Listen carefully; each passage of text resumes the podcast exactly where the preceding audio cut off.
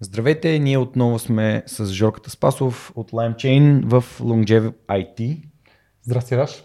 Това е темата днес. Дашче? Днеска ще си говорим за имунно здраве, за как да сме здрави краткосрочно, дългосрочно и разбира се на темата за имунно здраве трябва да си говорим с доктор. И понеже това е един от гостите, които така идват от твоя препоръка, може ли ми кажеш какво те е така запали и какво ти посочи, че това е нашия експерт днес? О, ами аз познавам Райна, така, познати сме от много, много, много време, от е, предни животи, така да кажем. И един от хората, който ми направи впечатление, че не спря да се развива и всъщност да, как казваш, да седи на най-високото ниво и да е в това, което наскоро започнахме да наричаме медицина 3.0. Та, да представим Райан. Лекар, ендокринолог, специалист по болести на обмяната. Доктор Райана Стоянова, здравей. Здравейте и на вас. Радвам се да съм ваш гост и така да се запозная с тебе, Жоро, на живо. И с тебе да се видим отново, отново. след толкова след, време. След много животи. Да. Значи не се очудвайте, ако Жорката има повечето въпроси. Както тъй, всеки епизод. Добре, guilty as charged. А, добре, ами откъде да започнем? Може би да ти дадем възможност да ни разкажеш малко повече за това как един човек избира медицината, после се насочва към ам, гастроентерологията, доколкото разбрах, след това ендокринологията и специално в болестите на обмяната и как стига изобщо до longevity или до longevity, дълголетието. Ами, а, това е много хубав въпрос. Как съм се насочила към медицината, честно казано, не зная. Не си спомням. Имам чувство, че така съм се родила, т.е. с някакво такова призвание. Никога не съм имала колебания дали ще бъда лекар. От малка така имам. Може би майка ми, която е стоматолог, е дала някакъв уклон в живота ми, но като цяло винаги съм искала да бъда доктор. В началото, когато започнах да уча медицина, си представях, че ще бъда кардиохирург или неврохирург или нещо така по-свързано с хирургичните специалности. Впоследствие, бидейки жена и по-крехка и не чак толкова издръжлива, реших, че трябва да се насоча към нещо, което е по-свързано с вътрешните болести. И така попаднах в болница Лозенец. Започнах да специализирам гастроентерология в тази така известна и хубава болница, където се занимавах с основно чернодробни трансплантации, т.е. бях в екипа, който работеше чернодробни трансплантации. А, благодарение на хората, с които работех, така много-много разбрах и научих за чернодробното здраве, което е много важно. Хипатологията е една, едно направление в гастроентерологията, което е много-много интересно. И за мен беше изключително важно и бих искала да кажа, че тази ми специализация има изключително значение към насочването ми към следващата, тъй като черният дроб е органа, който основно се занимава с биохимията на тялото, с метаболитните процеси в тялото. И в крайна сметка, лутайки се, в крайна сметка попаднах и в университетската болница ИСУЛ, царица Йоана която е така много популярна за усъвършенстване на младите лекари, където взех специалност по ендокринология и болести на обмяната.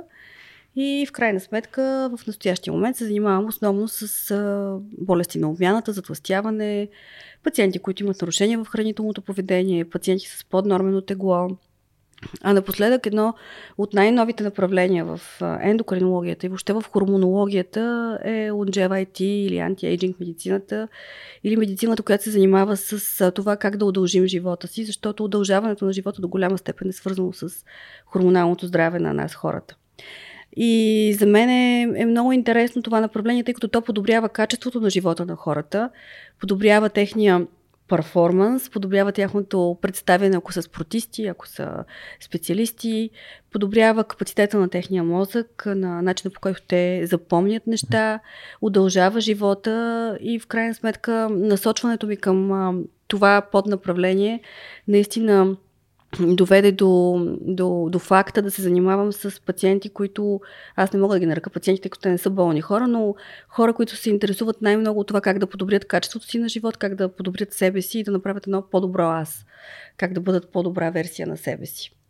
А иначе като специализация в чужбина, защото знам, че това особено за българите е изключително важно, особено като става въпрос за лекар, имала съм възможност и съм работила и в Париж, в една известна клиника по ендокринология в болницата Сен Луи. Освен това имах възможност да работя за малко време и в Иерусалим за около 3 месеца, където се занимавах с генетични заболявания. А, там а, хората много инвестират към, в а, медицината и основно в антиейджинг медицината, така че докоснах се и до този тип а, така а, направления в медицината и в крайна сметка имах и възможност да остана, особено във Франция, имаме лекарите в България много възможности да, да работим в чужбина.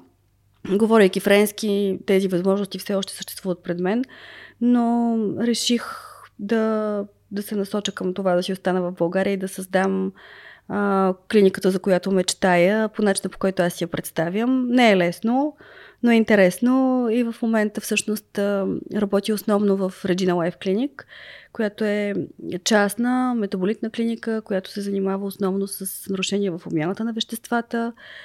Участваме в клинични проучвания на нови лекарствени молекули, които имат отношение към подобряването на метаболизма на хората. Работим много и се занимаваме с диетология, с хранене в различни направления на здравето. А, имаме инфузионна част, така популярните IV интравенозни вливания, които също имат за цел да подобрят качеството на живота, перформанса ни като цяло.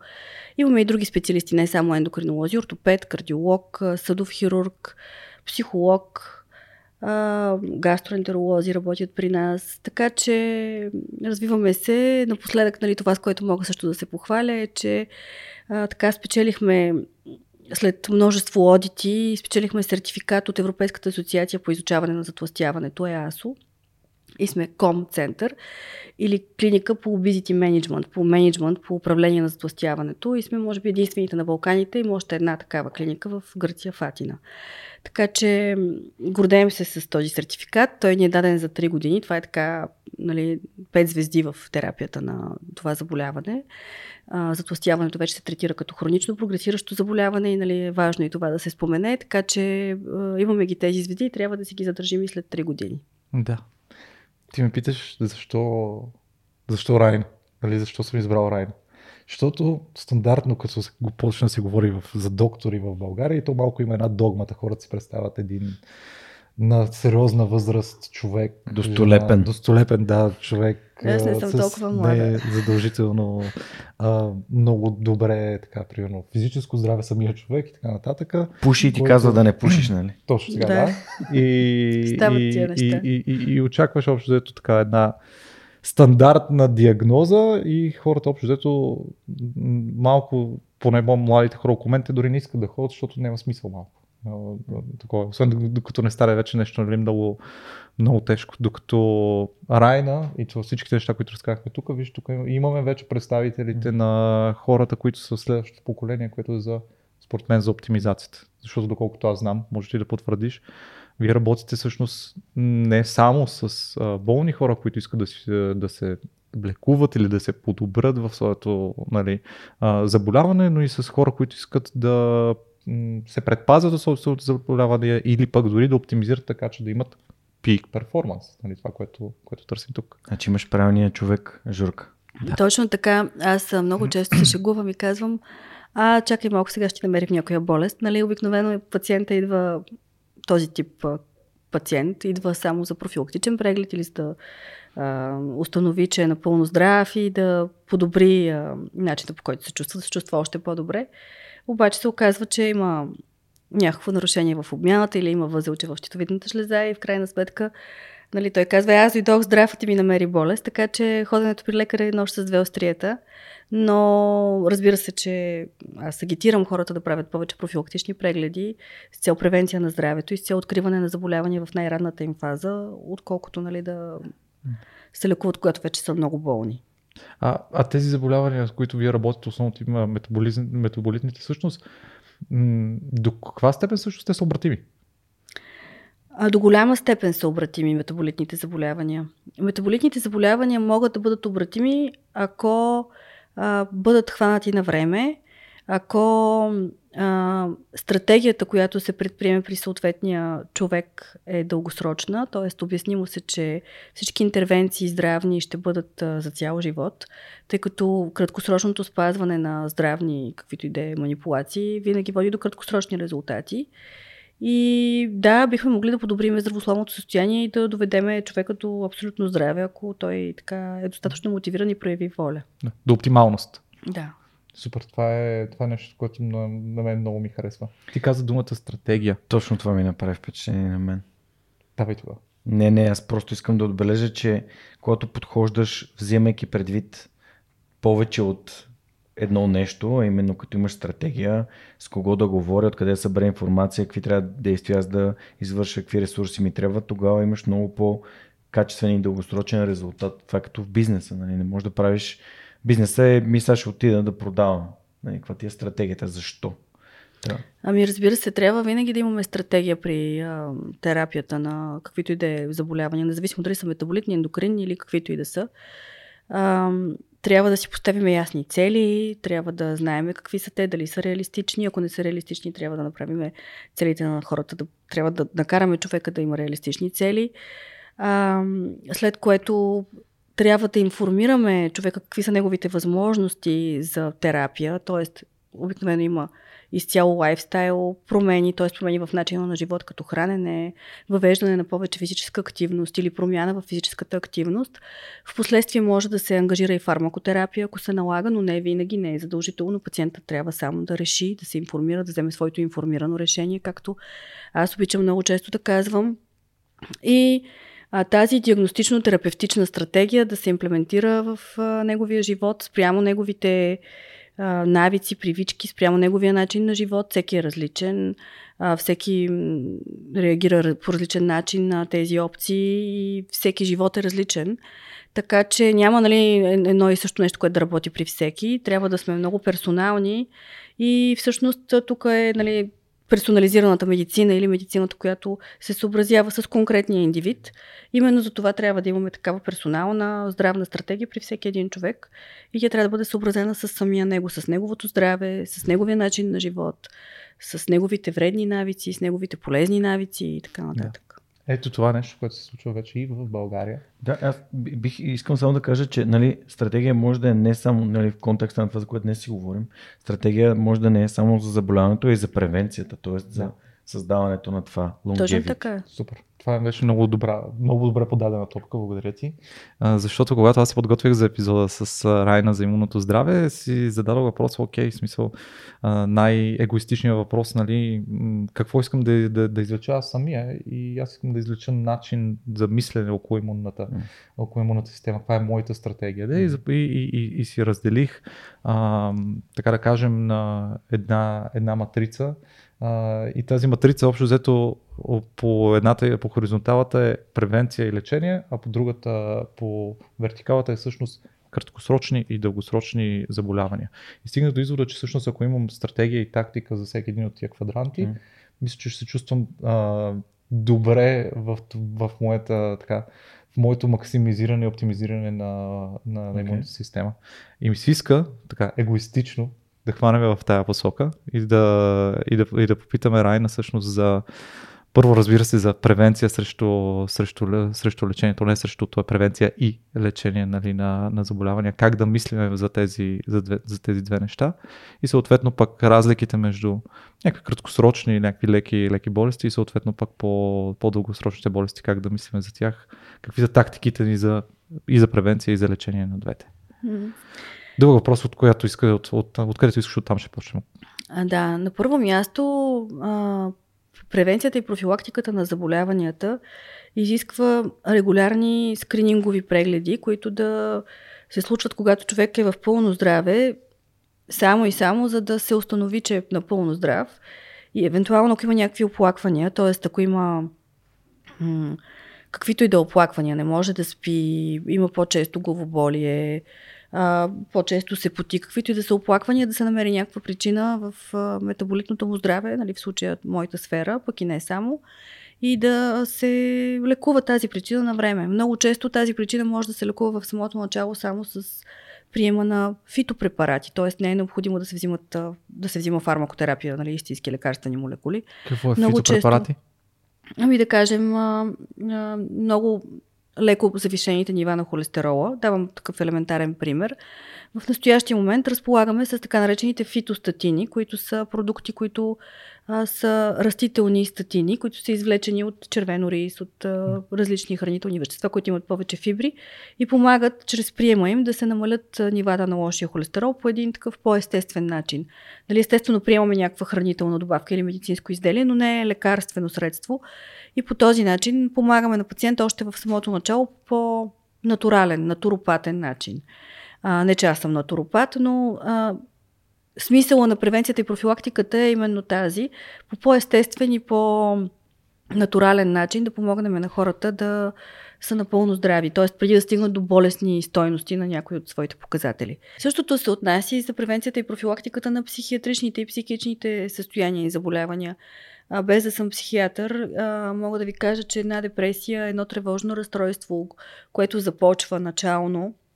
Един бърнаут, ако бъде а, така да се каже, хванат на, време още при първите симптоми, ако човек е достатъчно волеви и започне да се разхожда по-често, започне да спи регулярно, намали а, или преустанови алкохолната консумация, защото тя много често е свързана. Нали, може с тия интервенции в начина на живот тези а, състояния да се подобрят и даже да изчезнат. Така че смисъла на превенцията и профилактиката е именно тази да обучаваме хората а, какво да правят и как да променят начина си на живот, така че да може да се предпазят от възникването на такива заболявания. Смисъла на превенцията и профилактиката е да питаме за фамилната анамнеза или за заболяванията в семейството на пациентите. Защото ако в вашето семейство е имало, да кажем, захарен диабет тип 2, е много вероятно и вие да развиете такъв. Ако във вашето семейство е имало затластяване или някой от хората има затластяване, болесно затластяване и вие имате проблем с килограмите, е много вероятно, ако не сте внимателен, това да се случи и с вас. Ако във вашето семейство има съдови инциденти, инфаркти, инсулти, белодробна тромпемболия и така нататък, е много вероятно това да се случи и с вас. И има какво да се направи като изследвания генетични в настоящия момент момент, които да ни покажат дали човек е предразположен и да се вземат съответните мерки и това да не се случи или ако се случи да бъде хванато на време. Така че а, превенцията и профилактиката на заболяванията е от изключително значение, за да може човек да, да не се разболее или ако се разболее, заболяването му да бъде хванато на време и да може да се лекува и да се върне към пълното здраве. Например, ще ви дам пример с метаболитния синдром, толкова популярно състояние, което включва множество компоненти. На първо място покачване на телесното тегло, най-вече в абдоминалната област, в областта на корема. На второ място, лекостепенно покачване на артериалното налягане, дислипидемия или промяна в нивата на на липидите в кръвта, покачване на лошия холестерол в частност и намаляване на добрия HDL холестерола. А, продължаваме с покачване нивата на пикочната киселина. Може да го може и да го няма. А, чернодробната стеатоза или развитието даже на стеатохепатит или натрупване на мазнини в областта на черния дроб. Заместване на някои от чернодробните клетки, хепатоцитите с масни клетки. Това е бича на съвремието, между другото. И така нататък метаболитни отклонения, които водят до разгръщането на един метаболитен синдром, който в крайна сметка води до повишен риск от съдови инциденти. Тоест, риска от възникване на инфаркти и инсулти при тези хора е много висок. Особено ако има и добавен мъжки пол и тютюнопушене, нали, още повече се качва този риск. И какво трябва да правим? Разбира се, в тези моменти можем много лесно и така чрез подобрение в начина на живот, Понякога се налага и фармакотерапия. В момента разполагаме с много силни оръжия по отношение на фармакотерапията за лечение на тези състояния. В лицето на инкретините, една нова терапия в ендокринологията, нова, нова от 15 години, но така в България в момента повече нашумява в сферата на, на редукцията на килограми, нали, така, хората, които искат да изглеждат перфектно, започнаха да ги прилагат оф лейбъл или малко не толкова легално, за да изглеждат добре. И а, всъщност а, може по този начин да, да помогнем на човека да. за кратко, кратък период от време да възвърне една добра форма, да бъде здрав и чрез малко повече внимание, воля и мотивация в ежедневието си. Разбира се, това също не е лесно, но в името на здравето mm. и на живота би трябвало да се случва да. Да, да подобри качеството си на живот като цяло. Една от основ... така, честите опорки, които съм чувал аз, защото нали, хората да не ходят на, на доктор е а, популярното, ми там ще ме наблъскат с хапчета и много ми харесва това, което казваш ти, всъщност, че една голяма част от а, превенцията или дори, и дори нали, лечението в случая на метаболитния синдром, който каза ти, всъщност е свързан с а, промени на начин на живот. А, много ми се иска да ни разкажеш малко повече в тази гледна точка. Какви са тия промени? Какви са тия неща, които биха, биха биха дали. Само ще хвана аз с едно любимо мое изречение и то е, че не можем, понеже аз самия съм имал фитнес свързан с а, помагането на хора да свалят килограми, което е, нали, да, а, поднормално тегло също е проблем, но тази, това затластяване и а, натрупването на, както а, доктор Стоянова тук ще обясни, а, са свързани с... Моят подход винаги е не мога да ти помогна, освен ако ти сами не искаш да си помогнеш. Тоест, трябва човек сам да пожелая да си помогне. Тоест, фармакотерапията с стендалон, т.е. отделно може ли да бъде нещо дългосрочно и устойчиво? Е, Да, тук сега ще ви очудя. Но съвременната фармакотерапия за борба с а, наднормено тегло и затластяването, концепцията, както ви казах, е, че затластяването е болест, която трябва да се третира агресивно. Не казвам, че при всеки на всяка цена трябва да се прилага фармакотерапия, но понякога наистина се налага. И съвременната фармакотерапия е насочена към това да лекува хидонистичните импулси в мозъка на хората а, което е много интересно и в настоящия момент дори този тип терапия, инкретин базираната терапия или така наречените GLP-1 рецепторни аго- агонисти, а, а, се прилага за лечение, одобрена е за лечение на addictions, на пристрастявания в а, щатите. Тоест, а, удължава живота, освен това на, на тези пациенти, които са я прилагали, но самия факт, че вие ще редуцирате килограми, нали, сам по себе си води до удължаване на живота, до намаляване на риск от съдови инциденти, което също води до а, удължаване на живота. Така че м- настоящата концепция за терапия на затластяването и на норменото тегло е именно тази. Да сме агресивни, да, да започнем на време. Казвам пак, не при всички пациенти, има си съответните индикации, мога да ги изредя, ако искате. А, Ще, според мен ще е полезно на нашите слушатели и зрители, за да могат, нали, ако, ако преценят, да знаят, че това е някакъв индикатор, който може да, ги, да им каже, че това е нещо, за което може да се обърне внимание, без да караме хората да ги вкарваме да ги правим хипохондрици, разбира се. Да. Ми, прилагането на, на лекарствено лечение при пациенти с наднормено тегло и затластяване се налага тогава, когато пациентите имат body mass index над 27, т.е. това е наднормено тегло, не е затластяване по класификацията на body mass index, която аз не харесвам, тъй като знаете, body mass Да. index само по себе си включва само ръста и теглото, а теглото може да бъде както за сметка на Мускули. мускули, така и на мазнини, така че това е друга тема, но body mass index над 27, дори при деца, при пациенти над 12 години можем да я прилагаме по кратка характеристика на продуктите. С други думи, изпитвана е върху деца и е абсолютно безопасна. Също така трябва тези пациенти да са пробвали вече да отслабнат, т.е. да са имали опит в редукцията на килограми чрез хранителни интервенции, чрез повишена физическа активност.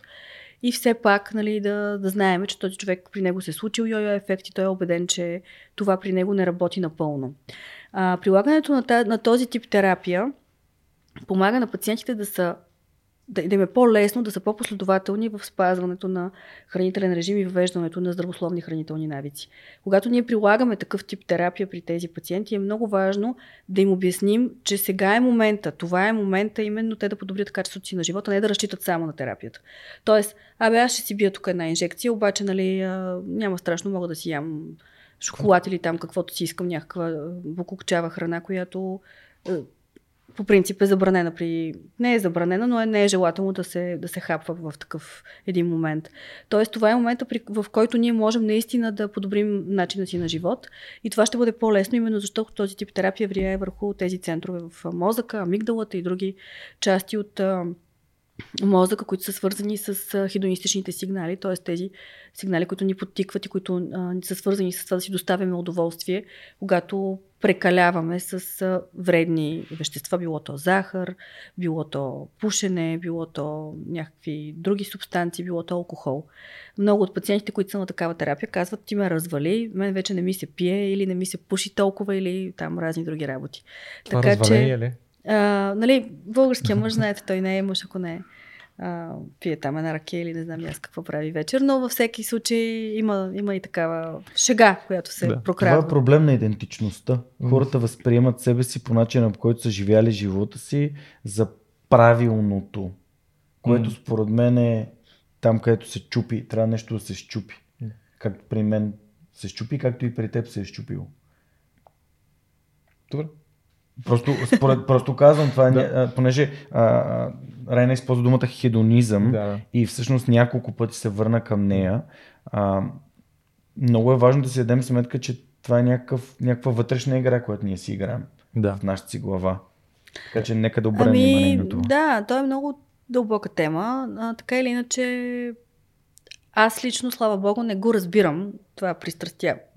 Не го разбирам чак толкова, или, нали, аз имам своите а, пороци, но, но а, не разбирам нали, хората, които толкова лесно и бързо се пристрастяват, но има, има, има го това като елемент, особено при хората, които страдат от болестно затластяване. Те дори подсъзнателно, не, несъзнателно по-скоро, имат а, едни хапвания, за които дори не могат да си спомнят много често. Вау. Да, това се случва много често.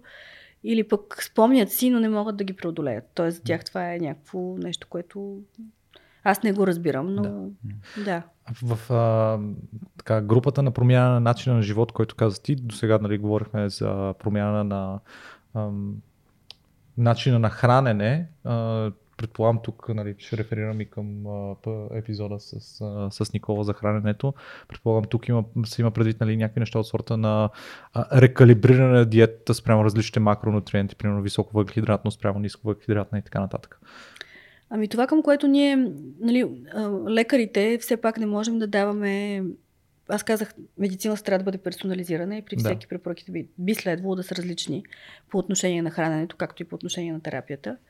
А, но когато даваме обобщени съвети на цялата популация, на целия народ, би следвало те да бъдат балансирани. Така Да. че ако трябва нали, да има някаква общоприета общоприет хранителен режим, Да. който да води до здраве, то това е балансирания хранителен режим. Здравословният балансиран хранителен режим, който не лишава организма нито от въглехидрати, нито от белтъчини, Да. нито от а, мазнини. Идеята е, че всичките тези макронутриенти са Да. необходими, за да може да работи метаболизма правилно. Няма някакво правило а, намалете въглехидратите за сметка на протеините или пък а, намалете протеините за сметка на мазнините. Да. Няма такова нещо. Трябва да има баланс в общия случай. Да. Разбира се, всеки пациент, всеки човек е различен и можем нали, да модифицираме тези да. препоръки при всеки един индивид. А, сега, това, което е много важно е по-скоро а, да се изберат правилните макронутриенти, защото Да. въглехидратите, да, те водят до натрупване на мазнини, особено ако са рафинирани, особено ако са бързи, но въглехидратите могат да бъдат и много полезни, могат да бъдат и по-трудно абсорбируеми и в крайна сметка да са а, по-богати и да, да са източник на фибри, което пък е от изключително значение за чревното здраве, за метаболизма като цяло и така нататък.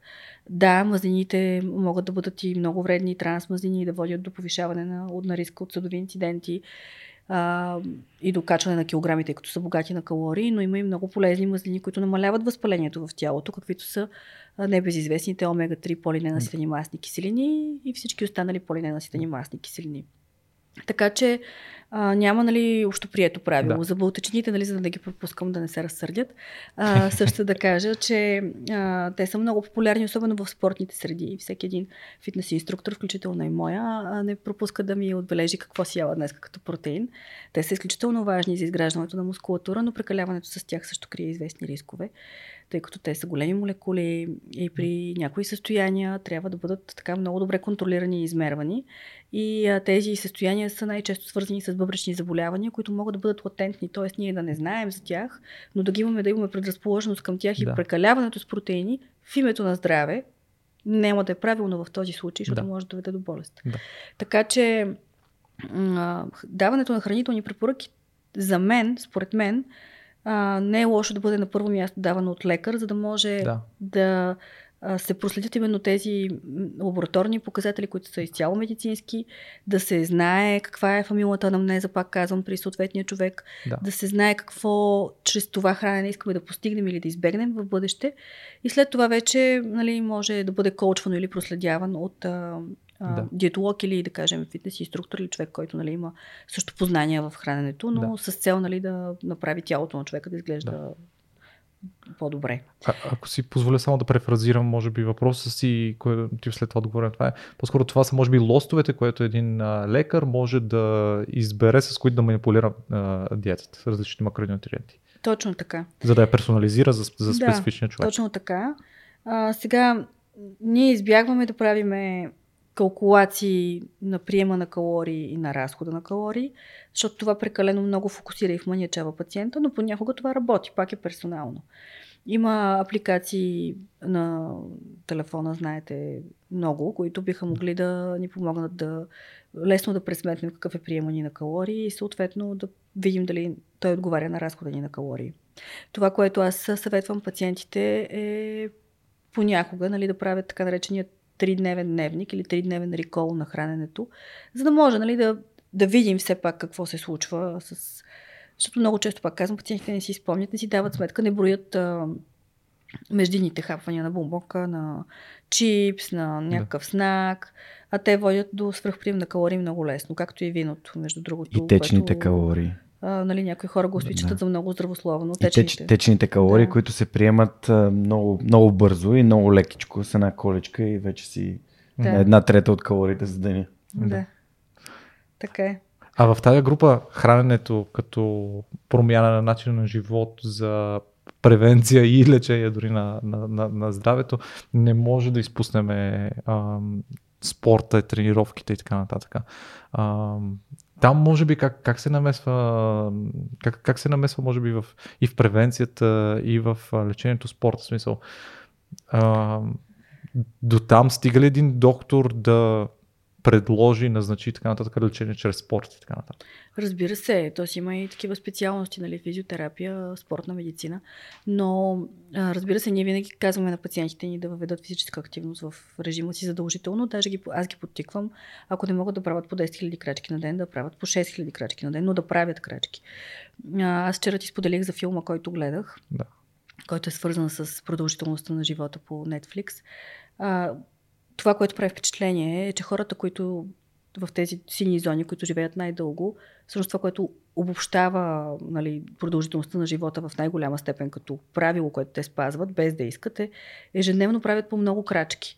И живеят в райони, които са стръмни, имат нагоре-надолу, нали се изкачват. Тоест те без да искат, без да си броят крачките, както ние с часовници и телефони и така нататък, те правят по много-много крачки и а, нямат някакво конкретно ходене на фитнес или дали конкретна часова зона, в която да спортуват.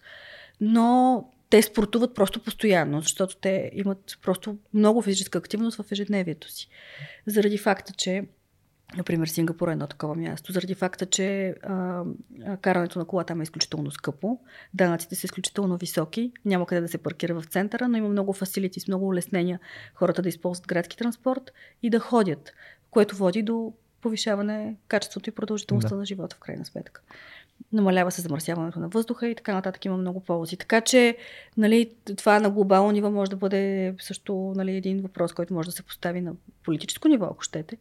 А, физическата активност е нещо, което е от изключително значение. То е ключово, за да може човек да бъде здрав по-дълго време, за да може човек да е здрав като цяло, за да може да няма а, нали, заболявания на ставите и въобще за костното здраве, особено при жените след или около менопаузална възраст. Това е също изключително значение, за да може да се повиши плътността mm. на костите. Остеопорозата е едно сериозно ендокринно заболяване, което води до фрактури и също съкръщава качеството на живот, намалява го и съответно може да доведе и до фатален изход.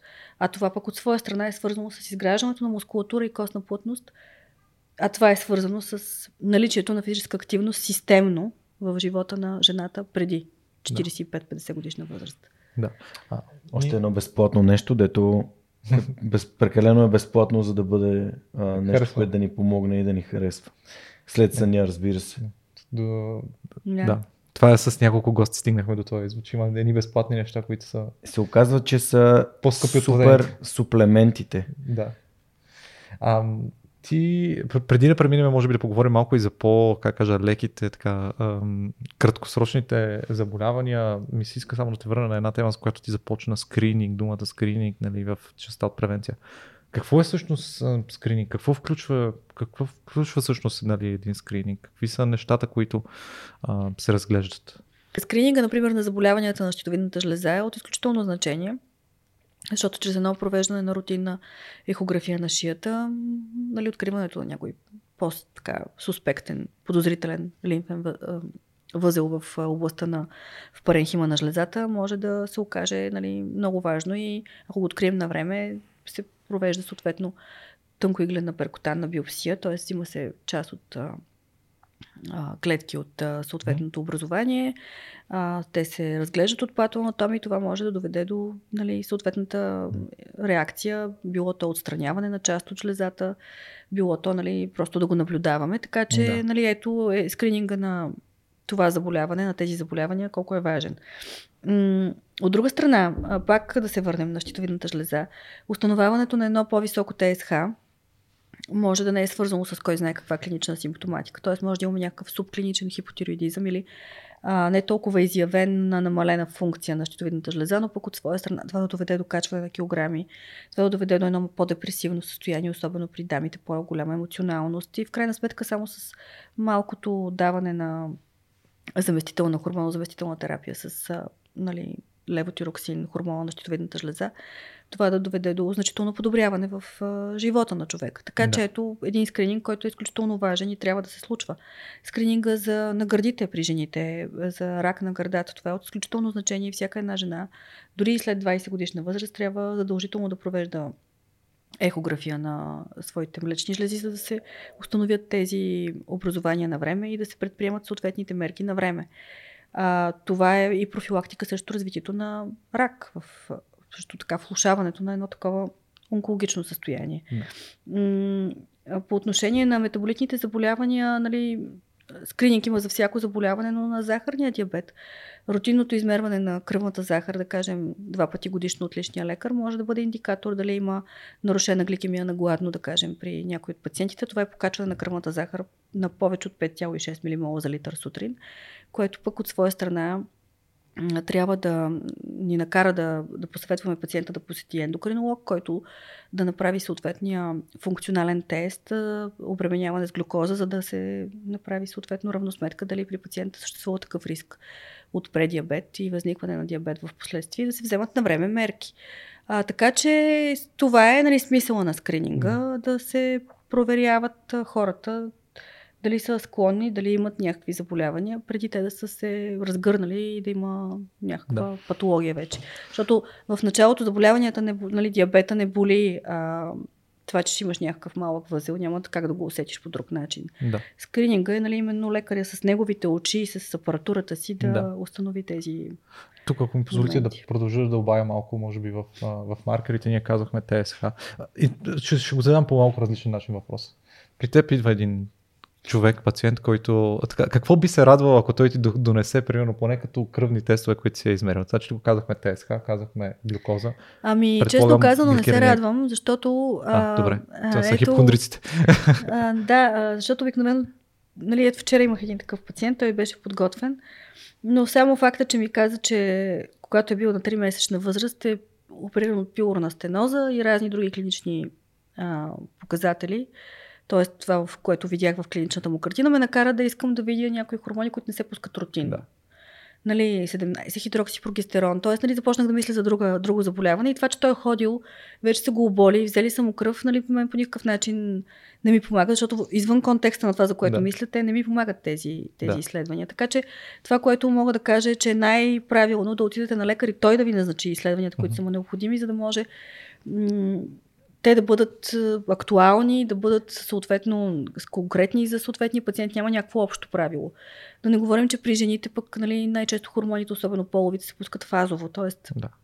а, трябва да са спрямо менструалната фаза на, на жената и няма, няма как да ги тълкуваме просто е така. Така че по-скоро първичният преглед е за да се назначат изследвания. Да да се направи така пълен преглед, а вторичния, нали, без който не може да се разчитат тези изследвания да. и да се назначи терапия. А това различно ли е при оптимизиращите хора, където търсим някаква генерална картина? Ами не, защото те пак трябва да дойдат да кажат какво ги боли, дали ги боли нещо, какво искат да постигнат. Някои имат проблеми с паметта, други имат проблеми с съня, трети се чувстват супер, обаче просто искат да се чувстват още по-супер. Тогава какво нали, трябва да проверим при тях. А, четвърти, обикновено, нали, това са спортистите, да кажем, най-често при мен. А, те просто искат да имат още по-високи спортни резултати или да поддържат тези. Тогава нали, ще има повече електролити в изследванията. А, тогава можем да пуснем някои генетични а, показатели, за да видим дали са склонни към някои състояния. Те не могат да ги пуснат просто е така. Нали? Много да. е. Прекалено много неща трябва да знаят, за да, ги, да. да си ги напускат. Да, добре, супер. А, Искате ли сега да преминем малко, защото сега говорихме малко, може би, за по-дългосрочни заболявания, защото каза ти диабет той не боли, докато не почне да боли, а, което може би малко е късно тогава. А, обаче настинки, е такива неща, нали? Те също ни... То, те, те, така много ни... Също са ни така, пречат ни на пиковия перформанс. Нека да кажем, че са камъче в обувката. Да, камъче са в обувката. Да, вирусите ни изкарват от строя. Много е неприятно. Но какво, как, как, какво да правим в тези моменти? Просто трябва да си починем. Може би това е и знак от тялото ни, че е време за почивка. Аз поне така го тълкувам и така се успокоявам. Не, че съм една от най-почиващите си.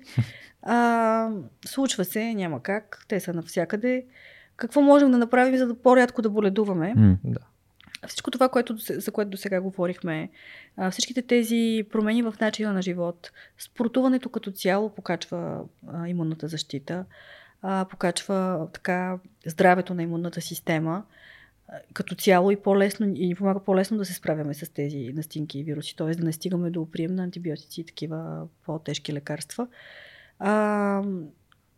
Правилното хранене, достатъчния сън, нали, рационалното хранене, това да спим адекватно. Винаги, когато имам по-малко сън, имунната система страда и в крайна сметка хората са по-предразположени към настинки и вируси, които не са толкова безобидни. Много често а, вирусите са тези, които отключват и някои от автоимунните заболявания, включително и автоимунният тироидит на Хашимото, включително и захарния диабет тип 1 включително и другите видове захарен диабет, които са инсулинозависими, като лада и а, моди.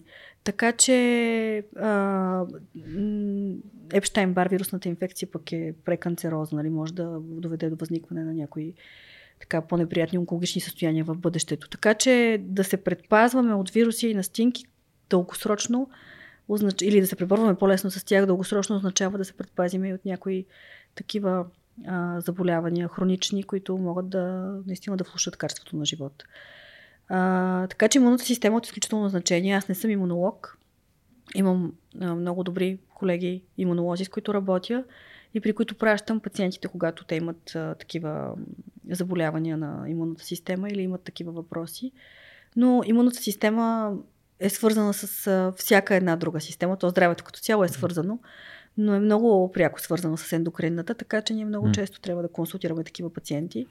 А като диетолог, като човек, който се занимава с хранене, нали, като а, друга специалност, много често пациенти с а, имунни заболявания, било то автоимунни, било то свързани с а, компрометирана имунна система, а, идват при нас за хранителен режим, който да подобри здравето им и той много често помага. Макар и да е в сферата на емпиричната медицина все още. Обясни ние... само емпирична медицина. Медицина на опитността. Тоест, на аз имам заболяване, пробвах да не ям глутен и всъщност това ми се отрази добре, но никъде не съм го публикувала като знание. Uh-huh. А, въпреки това вече се натрупаха достатъчно доказателства и вече има научни публикации, всички, които ни слушат, могат сами да проверят, mm.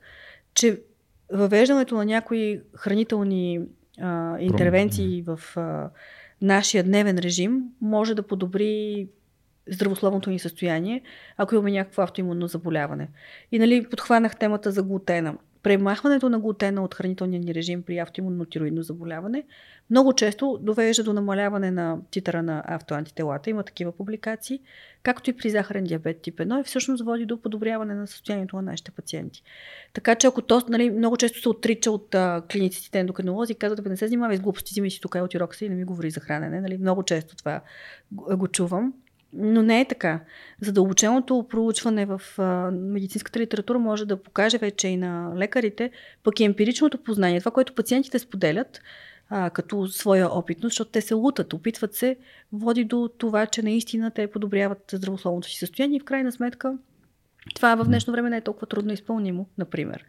Както и други такива интервенции, да се избягва лактозата, да се намалее приема на глюкоза при някои състояния на, на всякакви захарни изделия. Така че, нали, ето това са едни малко по- а, крайни съвети, които даваме на хората, които са предразположени или имат такива заболявания, за да могат да подобрят качеството си на живота. Какъв съвет би дала, за да може този, тази, защото през цялото време, не ти разказвайки за емпиричното познание, което ти събираш върху тялото си, в моята глава звучи като ми аз знам, че това работи, е много по-вероятно да се работи върху мен. Тоест, ако имам това спокойствие, че това е помогнало на някой друг, то е малко като плацебо. Действа успокояващо на, на съзнанието. Но какъв протокол би го нарекал, би дала на някой да се следи дали това нещо му се отразява добре. Какъв период би дала, абе опитай толкова и толкова време да, да видиш как храненето би се отразило. Защото, защото нали, да, интересно ми е. Разбрах ви въпрос. Човешката психика е така устроена, че нали, една жена каза, в смисъл ежака. Да, да. Една жена каза, че ако махнеш картофите, ще отслабнеш и ти нали, махаш картофите. Това е нали, много по-лесно а, възприемчиво, ако при съседката работи и при мен да работи.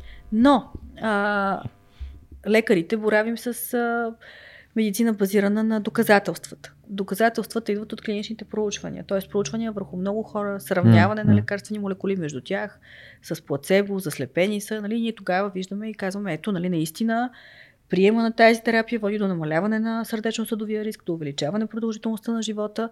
Значи има много повече ползи, отколкото рискове. Значи нали, има смисъл да я изписваме. А, знае се, че от ретроспективни проучвания закусването, нали, колкото и да го отричат някои хора с настоящия фастинг, всъщност води до увеличаване продължителността на живота. Дългосрочно. Така че, нали, фастинга също е полезен по отношение на намаляване пиковете на глюкоза, по отношение на секрецията на растежен хормон, но това не увеличава продължителността на живота. Тоест, годините, които ще живеем. Защото пък растежният хормон е свързан с по ниска продължителност на живота. Така че нали, има нали, много двояк смисъл на всичко това. А, това, което аз правя обикновено при такива хора, когато дойдат при мен, освен нали, да ги изследвам и да им давам всякакви такива препоръки, освен да изграждаме с моя екип хранителни режими, освен да даваме съвети за интервенозни терапии също понякога. А, това, което аз правя е, давам им съвет да прочитат някоя книга, която аз съм чела, свързана с протоколи при автоимунотироидно заболяване, да кажем, или при множествена склероза, да кажем. Ако имат желание да го прочитат, защото наистина това е много голямо знание, което човек, когато има такова заболяване, може сам за себе си да се задълбочи и да започне да ги спазва. Те са вече написани, няма какво нали, аз да им ги сдъвквам наново. И, и им разказвам в резюме, че всъщност там се говори за премахването на лактозата, за премахването на глутена и че това няма да им навреди, а напротив, би могло да им помогне, така че биха могли да пробват. Uh-huh. А, ако те имат желание и мотивация.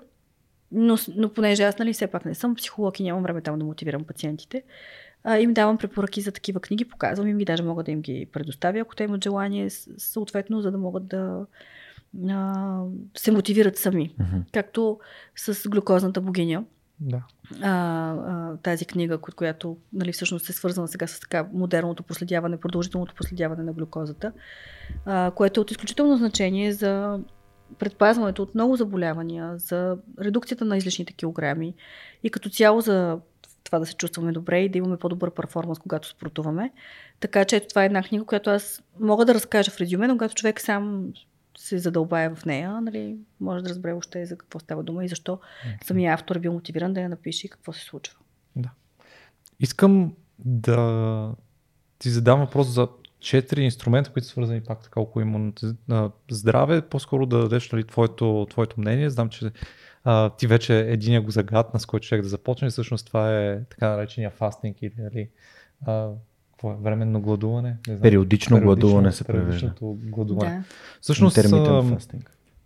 Пак така. Анекдотно хората, хората казват ми, всъщност, откакто фаствам, се боледува много по-малко. Всъщност, има ли въобще нещо общо с това цялото нещо? Има, има. Тя не е случайно, нали, Лидия Ковачева, доктор Емилова, те са така последователи на гладолечението. Глада сам по себе си а, вкарва организма в едно такова по-стресово състояние, което фокусира имунната система в това да се бори с вирусите, гъбичките, бактериите. Така че има смисъл и това нали, да си хапваме докато сме болни не е съвсем така. По-скоро трябва да сме адекватно хидратирани, т.е. да приемаме достатъчно течности, за да може нали, вируса да се очисти. Електролити? Не, не толкова точно така. Не толкова да ядем. ядеме нали, манджи и всякакви такива храни, както бабите нали, едно време са ни тъпкали. По-скоро, когато сме болни, нали, не е толкова важно това. А, разбира се, когато сме хронично болни, силната храна е от изключително значение, но тук говоря нали, за някакво остро да. заболяване. А, така че гладолечението има своя смисъл. Сега по отношение на intermittent fasting или на периодичното гладуване, това е една огромна тема. Много хора, нутриционисти и подобни се занимават с нея, проследяват си глюкозата, говорят, дават съвети за лонживити, за антиейдж и така нататък. Смисъл е много прост. Когато гладуваме, нивата на инсулина падат и нивата на растежния хормон се покачват. Когато растежния хормон се покачва, той не случайно се нали, от спортистите се добави и от външната среда, както и пептиди на растежния хормон. Имаме повече сила, енергия, чувстваме се по-млади, по-тонизирани и честно казано, според мен на повечето хора, включително и на мен, ни е по-лесно да пропускаме някои от храненията, за да можем да имаме прозорец, в който да си хапваме. Нали, да. Отколкото да регулираме като цяло храненето си. Да. Чисто Порции. психически това е по-лесно. Но хормонологията на този тип, нали, хормон, хормонното знание на този тип а, хранене е свързано с именно намаляване нивата на инсулина, който е анаболен хормон и покачване нивата на растежния хормон, който има антиейджинг свойства, особено след определена възраст, когато вече секрецията му намалява или спира. Това ми звучи полезно за метаболните неща. Това е полезно за метаболитните състояния, а, тъй като наистина може да доведе до подобряване на метаболитното състояние на пациентите. А, но ако сравняваме интермитент фастинга, периодичното гладуване с а, балансирано хранене, т.е. средовно хранене, дека да кажем, че ако това е нередовно, защото то да. Е нередовно хранене, с едно редовно хранене, но същи, същия калориен прием, mm. който иначе да. ядем в този прозорец, ние бихме имали същия ефект по отношение на килограмите. Okay. И при някои хора гладуването е противопоказано, така че, нали, м- зависи какво искаме да постигнем. Yeah. А, за цел анти-ейдж, т.е. за цел да се подмладим, гладуването, периодичното има смисъл. Но за цел да продължим живота си, пак казвам, това не е нали, работещото да. средство. Само искам нещо да внеса като уточнение, може би хората не си дараха сметка, защото ам, инсулина се повишава, когато ние приемаме храна. Тоест, това, което периодичното гладуване прави, е увеличава периода на неприемане, т.е. Нали, не промяна на инсулина до момента, в които ти се нахранваш и той съответно се увеличава. Да. А когато е балансираното хранене, нали, се приема, че има по-низки, в смисъл по-низки пикове на инсулина. Няма пикове и големи спадане няма големи... на инсулина. Да, няма. А той е в да. една почти права линия, което нали, всъщност е идеята на балансираното хранене. Тоест ти го поддържаш на... Ти го поддържаш да. на едно ниско, не толкова ниско, да. но едно интермедиарно ниво. Да. Разбира се, нивата на инсулин, когато сме през нощта, когато не ядем, са ниски. Да, и нормално да. през деня би следвало нали, да няма толкова големи пикове. Да. А когато гладуваме, макар и периодично, в следващия момент, когато въведем храна, това все пак е някакъв стрес за организма. Да. Ако тая храна е високо да. въглехидратна особено, или бързо, или богата на бързи въглехидрати, това ще доведе до пик на инсулина. Да но пък нали, компенсираме този пик с следващия прозорец на гладуване. Да. да. И тук а, само искам да кажа нещо, което според мен е много важно, пък преди малко леко го загаднахме, но смятам, че хората не си дават сметка, че а, съня като друго... А, друг... инс... втория инструмент. А, добре, задай, искаш, в... задай го направо. Добре, окей. Okay. Значи съня а, всъщност... А, влияе по много директен начин на голяма част от хормоните в организма, които регулират а, апетит, а, а, настроение и така нататък. Та всъщност, чрез самия сън, а, който пак е безплатен и не секси, но очевидно е супер суплемент за а, такъв тип добро здраве, а, ние можем да регулираме тези неща. А, съня е отговорен за, за секрецията на, т.е е отговорен за балансирането на хормоните в цялото тяло, тъй като знаете, че основният регулатор на, на хормоните в тялото, хипоталамуса и хипофизата, се намират в мозъка, а мозъка трябва да си почива, да се секретира адекватно количество от а, много важния хормон мелатонин през нощта, от епифизата, за да може нали, всичко това да се регулира и да се случва по а, циркаден начин, т.е. по ритмичен начин, в смисъл ритъма ден-нощ. Ние много често изследваме хормоните в ритъм, т.е. сутрин и следобед, защото те обикновено сутрин са по-високи, следобед са mm-hmm. по-низки. Така че, нали, това нещо е от изключително значение. Съня е много важен, много са важни, много е важно да спим пълноценно, да имаме достатъчно време дълбок сън, да не спим прекалено, също е важно. А, в настоящия момент има всякакви такива джаджи, с които разполагаме, с които можем да следим съня си. И те наистина помагат на човек да разбере, променяйки някои а, части от а, ежедневието си, как биха могли да подобрят съня си. Всеки един от нас знае, че като се е наспал е съвсем различно нали, сутринта да. и когато не се е наспал, колко е зле всичко, което се случва след това. Така че качественият сън е да, безплатен. В смисъл, не мога да кажа, че е толкова безплатен, защото когато човек има дете, вече си дава сметка, че yep. не всичко зависи от... Говори ми. да. да, не всичко зависи от това дали, нали, съня не е толкова голяма даденост. Но в крайна сметка, когато е даденост, пък не се оценява, може би, да. толкова и а, да. да, пропускаме Тук го. от нашия епизод за съня, който ще имаме цял епизод за, за съня. Толкова много вярваме ние в Съня е страхотен, съня е много важен. Да. И а, има значение за продължителността на живота, за перформанса, за това да се чувстваме по-млади, да се чувстваме добре в кожата си, кожата ни, състоянието на кожата, сияйността на кожата. А, въобще много хора идват с оплаквания от безсъние, от некачествен сън. Много неща, много хормони можем да изследваме, много лабораторни показатели могат да се изследват, много психически можем да подходим също при тези пациенти. И може, нали, само чрез промяна в начина по който те спят, това да доведе до значително подобряване на тяхното здраве. Много често хората с метаболитен синдром, затластяване, захарен диабет, споделят, че имат лош сън и тук идваме и стигаме до едно друго заболяване, което е заболяване както неврологично, така и кардиологично, така и ендокринно, така и пулмологично, а, или синдрома на обструктивната сънна апнея, mm-hmm. а, който много, често, много от а, хората страдат от него, много често не знаят. А, той не е свързан само с хъркане, а и с такива апноични паузи. И това не е само, че води до влушаване качеството на съня, но и до неадекватно оксидиране на кръвта и съответно влушаване на горенето на метаболизма. Обясни и... апночните паузи. Всъщност това е сипап на английски или на български оса. А, това е време, в което човек не си поема дъх докато спи. Да, да, точно така. Как се разбира, че някой има нещо такова? Ми, ако има половинка, тя много лесно разбира. Окей. Okay. Значи, ако... ако имате половинка и не ви е казала, нямате. Но не, може и човек сам да го осъзнае. Да. Това са много често и това е много опасно състояние. Това е много друга, друга тема. Тъй това са много често и хора, които страдат от много те всъщност страдат от сънливост през деня. А тази сънливост през деня, особено ако си зад волана, е особено опасна. Да. И не малко от катастрофите стават, когато хората спът нали, зад волана. И а, между другото, като работех във Франция, аз работех във времето, в което ципап терапията или апаратите, с които се спиш от това, това състояние се лекува чрез спане с специално апаратче, което вече изглежда много елегантно и по никакъв начин не, не пречи. И от една страна пациента не хърка, от друга страна няма апноични паузи, от трета страна много по-добре се чувства сутринта, защото се е наспал и качеството му на живот се подобрява значително. От трета страна няма все още категорични проучвания, но най-вероятно се увеличава и продължителността на живота. Казвам го чисто научно, нали, от, mm. от проучванията. Когато работех в Франция, всъщност те се пребориха за субсидиране от здравната каса тези апарати, защото те са скъпи, да се поемат изцяло от каста, ако пациента има доказана тежка степен на сънна апнея. Тук, за съжаление, пациентите трябва всичко да си купуват, те са скъпи тези апарати, особено хубавите. И а, макар и да има нали, лизингови, изплащания и така нататък, пациентите често пъти си казват, абе да, бе, да, ще си хъркам, какво ми пречи.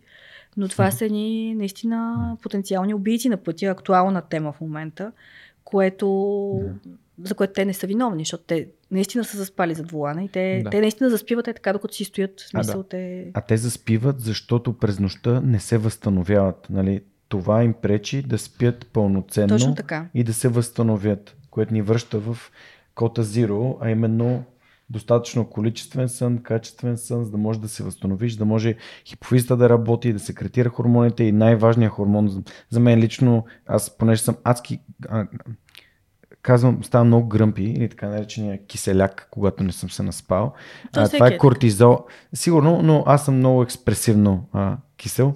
А, кортизола и това как съня влияе на това да се чувстваш спокоен, да се чувстваш добре сутрин, да се чувстваш сякаш нали, нямаш нужда от кафе, ми просто нямаш търпение за деня ти да, да се случи пред теб.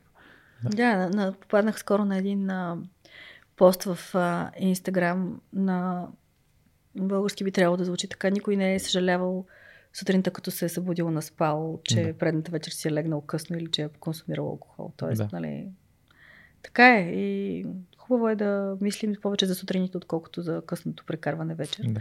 Макар, че всеки се изкушава и се улисва нали, в гледането на някой филм mm. или там приятели и така нататък. Но контрола, селф контрола е много важен в тези моменти. Всяко нещо има цена. Да. Добре.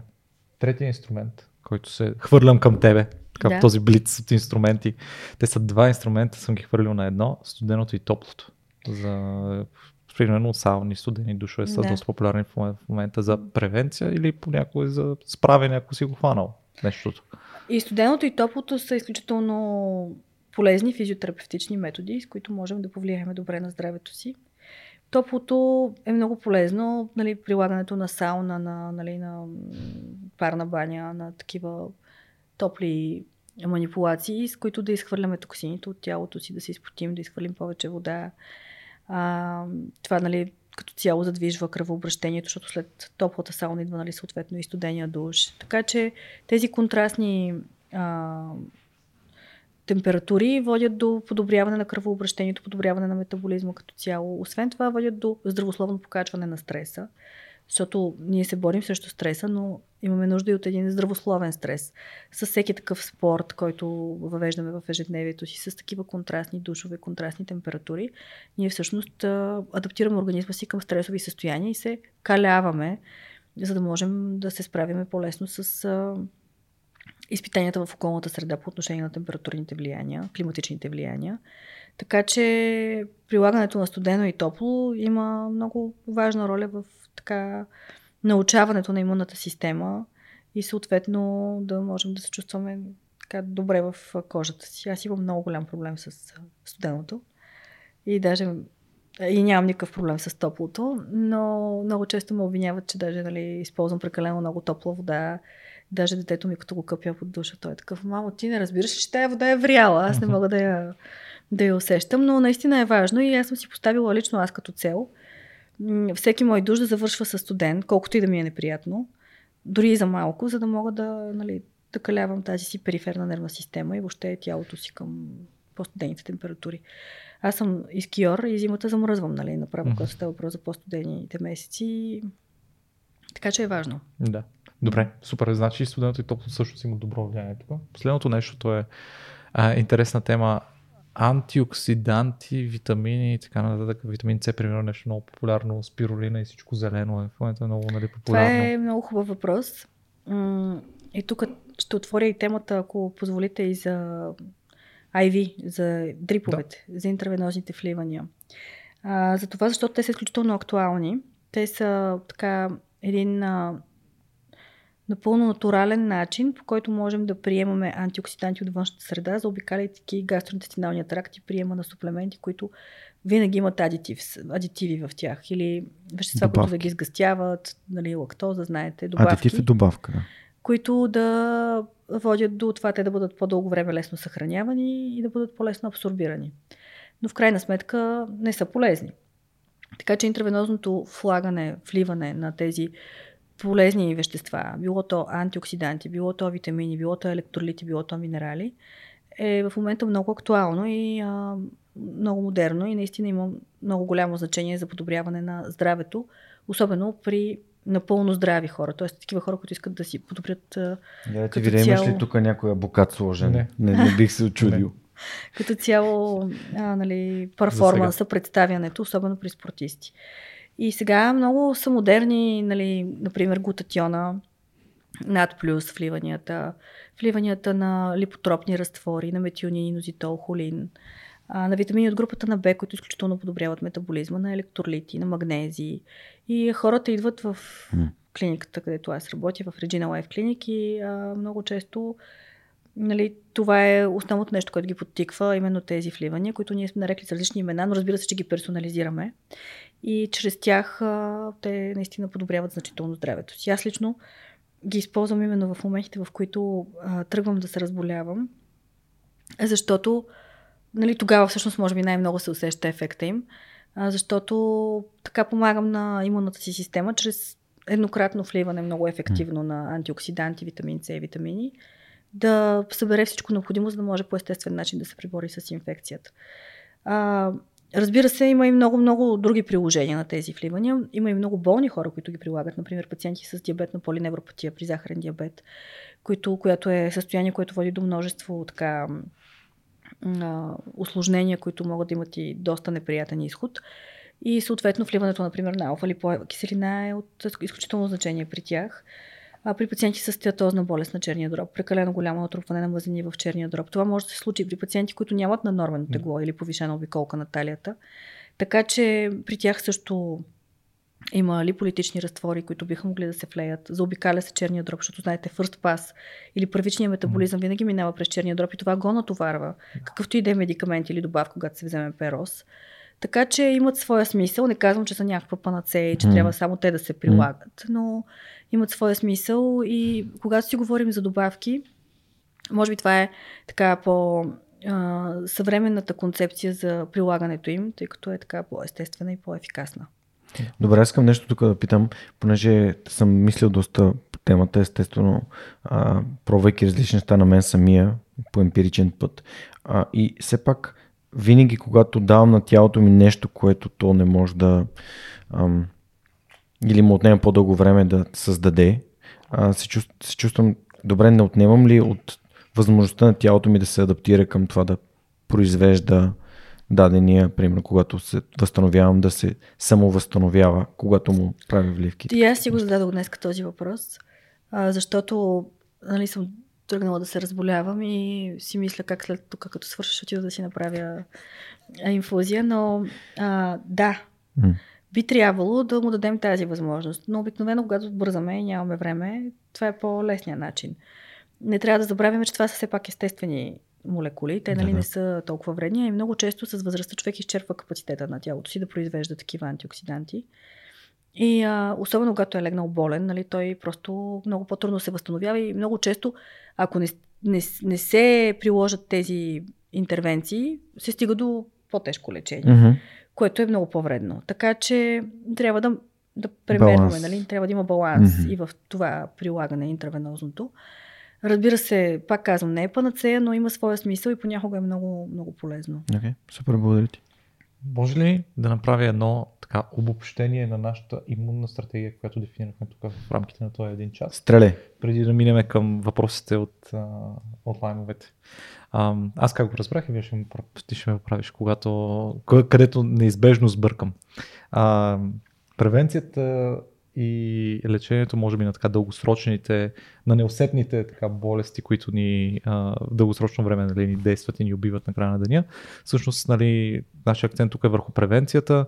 Ти спомена няколко пъти всъщност за нашето родословно дърво, което ще може, би, може да ни подскаже в кои посоки повече да внимаваме.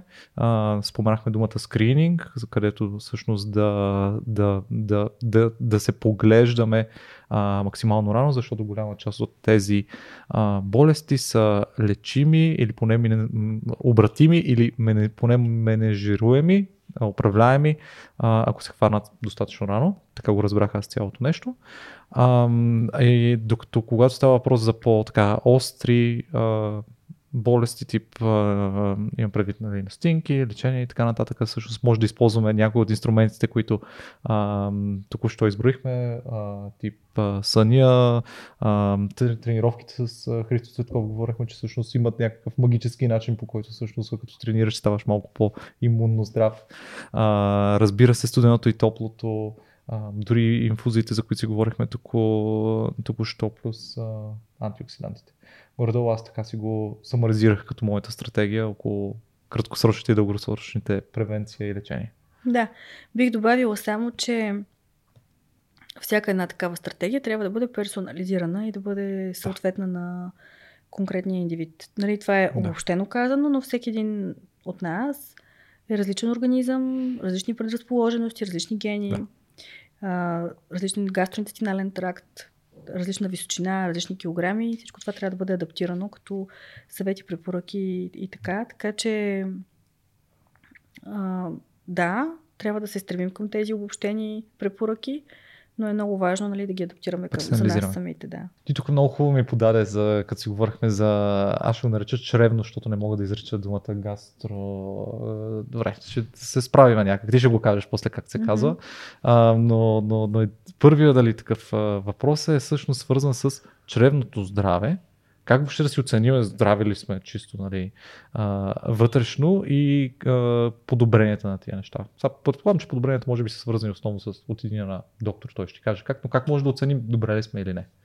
Има ли Ами на първо скрининг? място а, в настоящия момент, нали, обикновено пациентите с такава симптоматика, т.е. черевен дискомфорт, какъвто и да е той, а, било то поддуване, газове, нередовно ходене до туалетна или пък прекалено често, а, могат да изследват своя чревен микробиом вече в настоящия момент. В различни лаборатории се предлага. Много е лесно. А, нали, взимането на пробата и съответно да се изследва бактериалното разнообразие. Здравето на микробиома е равносилно или равно на бактериално разнообразие. Колкото по-разнообразна е микрофлората в червата, толкова по-здрави сме. А, преобладаването на съответните видове бактерии, понеже те са много трилиони, билиони там бактериите, преобладаването на съответните типове бактерии могат да допринесат за развитието на съответните заболявания, включително и на затластяване. Именно и това е теорията за това, че затластяването е заразно. Тоест, а, когато а, на...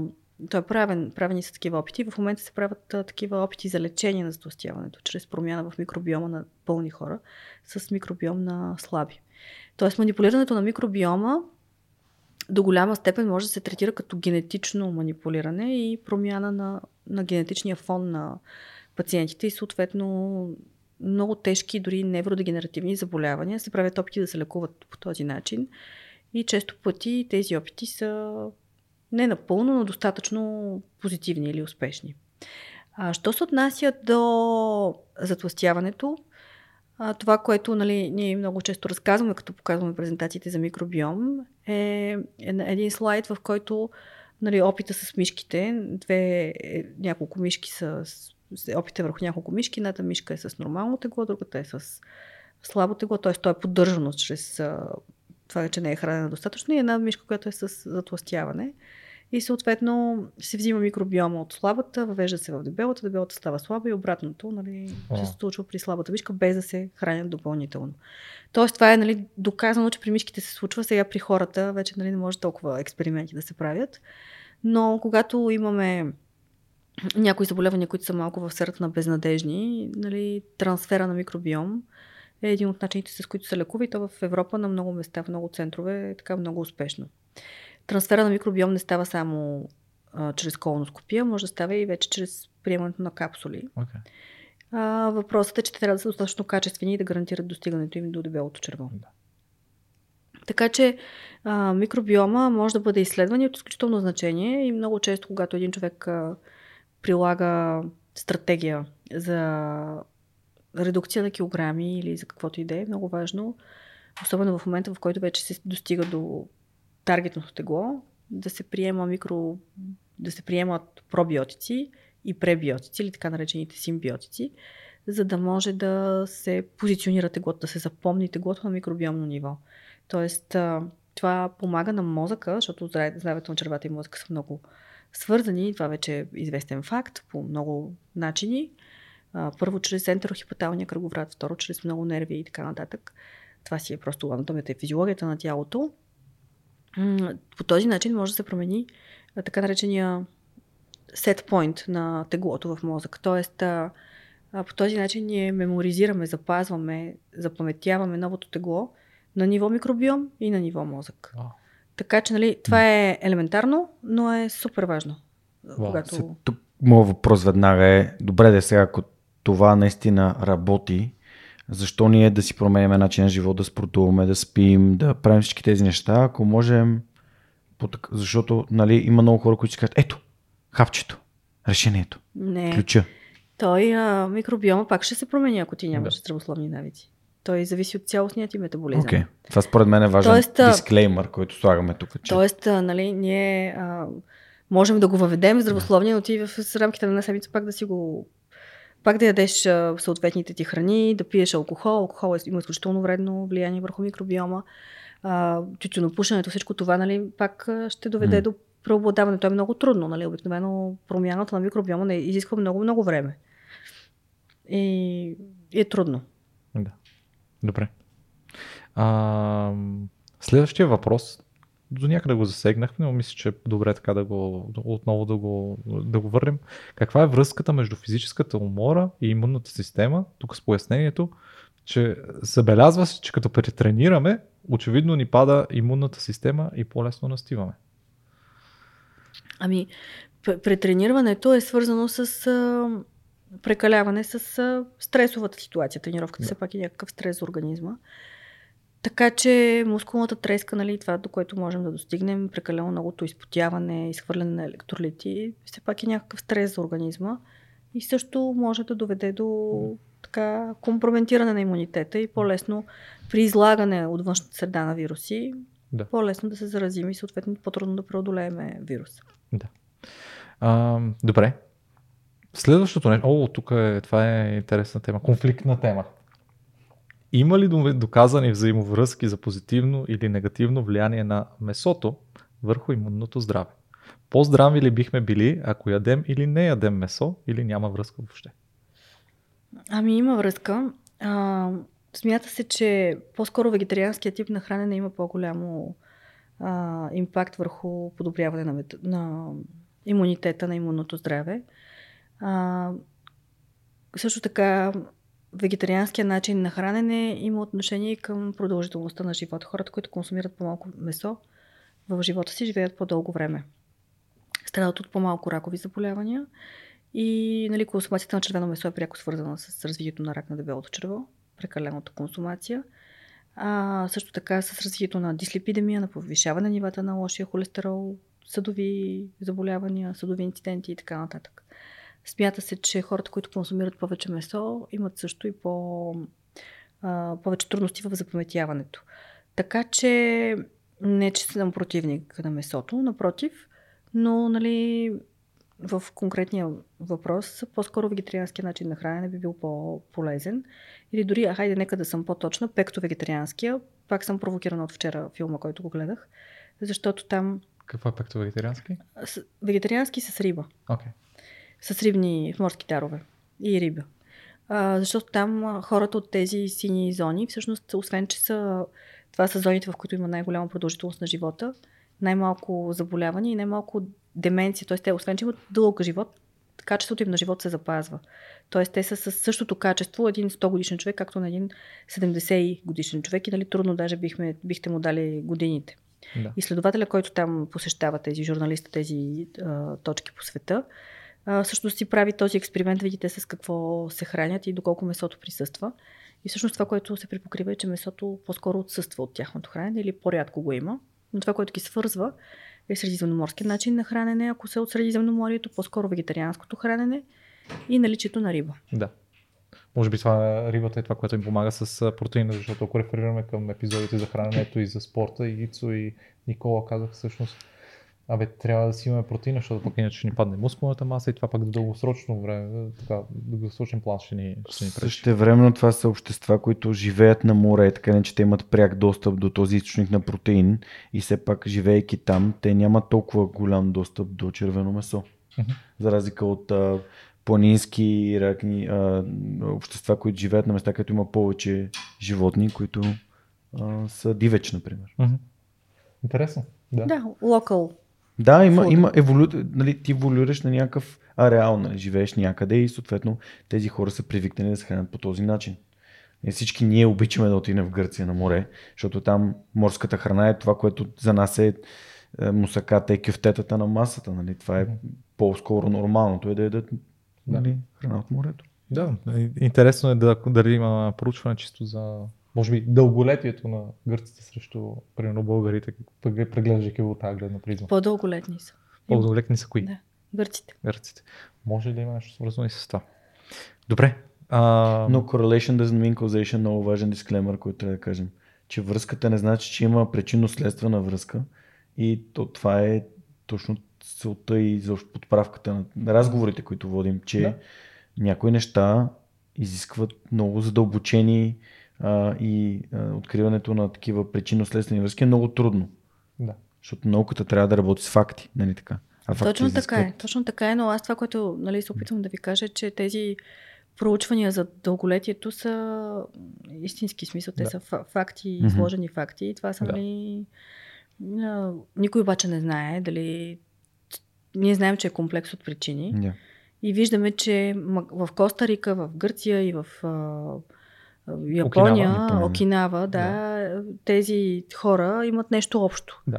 И това е, са някои Тези неща, неща. в начина на живот, храненето и физическата активност. Да. Съня, спокойствието, нали, всичко това, за което говорим. Така че, вероятно това е причината, защото ги сравняваме след това с, примерно, средностатистическия градски човек, който точно това Да. нали, не, не прави. Да. Но това, ако, че, той- ако този човек започне да прави тези неща, няма гаранция, че ги постигне. Има Е. е. проучване върху това нещо. Това е много интересен въпрос. И той вчера го разказа и аз съм чела и други такива а, проучвания за човек, който има ам, заболяване. Сега не знам точно какво е било и не мога да съм сигурна, защото не съм прочела медицинската документация. Но едва ли не са му предвиждали фатален край. И а, голям предприемач в Америка и той се грък. Той се премества в а, гръцкия си остров, един вид там, нали, да си доизкара последните месеци или години там, колкото му остава. В крайна сметка сега този човек е жив и е на 102 години. Вау. Да. И той го интервюира. Да. Тук е интересно да се помисли, че всъщност а, има доста преселници от а, Окинава и японските държави, така, японската държава в Америка, които всъщност след едно поколение вече всъщност приличат на, на, на начин на живот. Не, начин на живота е вече същия като, като американския, но и последиците от начин на живота същия. Така че е интересно. Епигенетика. Да, Да. То това е, че вектора на, на затластяването тръгва от Америка, но стига и до Япония. И в крайна сметка се смята, че това е именно културата, начина на живот, да. бързото хранене. Слава Богу, че вече хората така се пробуждат и започват да мислят Да. как да не бъдат роби на всичко това, което са създали те сами за себе си, за да се улеснят. Да. да. И за да има храна и да умират по-малко хора от глад. Едни два последни лаймски въпроса. Един е по-леко негативен, един е повече позитивен. По-леко негативният е една тема, която ние днеска не засегнахме, обаче така, ще, ня, няма да е честно, ако не засегнем, и това е темата за алергиите. Всъщност, а, има ли въобще начин по който напълно да се преборят нали, алергиите или по-скоро а, има ли някакви инструменти, с които да ги менажираме по-добре? А, алергиите са пак а, имунологични реакции а, и са свързани с свръхреагиране към определени вещества от околната среда, които нали, имунната ни система ги възприема като чужди. А, много често алергиите съществуват в детска възраст, след това имунната система придоб- придобива съответната толерантност към тях, научава се и в последствие ги надрастваме. А, но има и такива, които се отключват в по-късна възраст. И а, това е свързано с, така да се каже, патологична реакция в момента или, с, с, или пък е свързано с това, че се е, изявяваме или се експонираме или се показваме на нов алерген, който до сега не сме виждали. Mm-hmm. Алергените могат да бъдат всякакви и алергиите могат да бъдат най-различни. По някой път са нали, от някакви супер нормални работи, като плюш или домашен прах. Друг път са, нали, просто да кажем, някой човек до сега не е имал куче, изведнъж в околната среда се появява куче и той нали, има астматични пристъпи и така нататък. Така че в, в, в алергологията е така много интересна наука и има много какво да се говори. Може да бъде и към хранителни продукти, може да се развият алергии, съответно и към козметика, и към слънцето, въобще почти към всичко.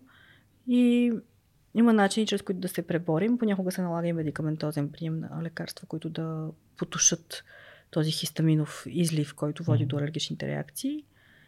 А и може чрез имунотерапия, която е свързана с постепенното излагане на този алерген, за да може имунната система бавно-бавно да се научи, да стане толерантна и след това при експонацията на по-голямо количество от алергена да, да, не, да не реагираме нали, така, с остра Да. алергична реакция.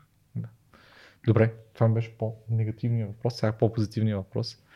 Как да разберем от какви добавки, тук ще добавя или вливания, имаме нужда или са добре за нас, ако сме видимо здрави, но искаме да подобрим перформанса си? А, зависи от възрастта на пациент, на човека. С Между този пациент. 25 и 40 сме обикновено. За момента. Това е широка възрастова да. група. Ей, добре. Между 25 и 30 може да имате нужда само от електролити и витамини. Добре. И да кажем, ако спортувате някакви антиоксиданти, за да може нали, по-лесно да се възстановявате след спортуване. А, аминокиселини и такива да кажем, добавки, масни киселини, омега-3 срещу възпаление. Ако сте след 30-35, вече може да говорим и за някакви антиейджинг добавки, защото все пак започва процеса на стареене след 28-30 години, започва да намалява мускулната маса, да намалява костната плътност и може нали, малко повече да се работи в тази посока. Тоест тогава вече, когато говорим за вливания, след, съответните изследвания може да се наложи да се влива и така популярния над плюс никотинамид нуклеотид, който покачва много нивата на енергия в тялото, подобрява качеството на съня, прави ни много по-енергични, много по-така концентрирани. Ако съответният човек има нужда от по-добра концентрация, могат да се дадат и масно разтворими витамини и мозъчни пептиди, които да подобрят концентрацията и фокуса. Аз като човек, който така се явява на изпити често, нали, доста често ми се налага и, и прибягвам и то помага, наистина помага. Защото фокуса и концентрацията, също както мускулите, мозъка се тренира. Мозъка също изисква упражняване. И след това е друга тема, но изисква и упражняване, и съответното хранене, и съответните, нали, така, а, промени в начина на живота. Моля да, да развия да... тази тема, защото на нас сайти хората това не е много важна тема. А, повишаване на фокусирането и на концентрацията да, като продължителност. Да. С какво се храни мозъкът, където ти преди малко започна да го казваш? С много масно разтворими витамини и много а, така, храни, които са по-скоро мазни, но богати на полезни мазнини, каквато е, например, сьомгата, авокадото, орехите. Храни, които са богати на йод, тъй като щитовидната жлеза продуцира своите хормони благодарение на нали, на прекурсор йод. Те са три йодотиронини и тетрайодотиронини, самите хормони и съответно пък тя е свързана много с интелекта. И съответно нали, орехите в тази връзка са една от много полезните храни за мозъка. плодове и зеленчуци с оглед на това да се набавят максимално много антиоксиданти и фибри, за да може да е здраво и червото и чревното здраве. А, като говорим за подобряване на концентрацията, има много вещества, които могат да се приемат и перорално за подхранване на мозъка. Сега няма да правя реклама на медикаменти, но нали, има такава възможност, както и а, венозно. А, имаме, разполагаме в нашата клиника с един невропептид, който е абсолютно натурален и много подобрява състоянията след като е имало някакъв тип мозъчно увреждане или пък когато пациентите или хората искат да си подобрят фокуса, концентрацията, начина по който учат, да научават по-лесно нови неща и да ги запаметяват. При самото прилагане на глутатион също много помага върху това да се помни, да се чувстваме по-добре. NAD+, изключително много подобрява концентрацията и перформанса. Метионин, инозитол, холин са все вещества, които също имат отношение към а, мозъка. Това от една страна. От друга страна, гимнастиката на мозъка. Тук вече има много медитативни практики, които нали, хората могат да изучат сами за себе си и да започнат да ги прилагат редовно, както фитнеса, за да може да научат мозъка си да е по гъвкав и да може да по-лесно да прескачат една тема на друга.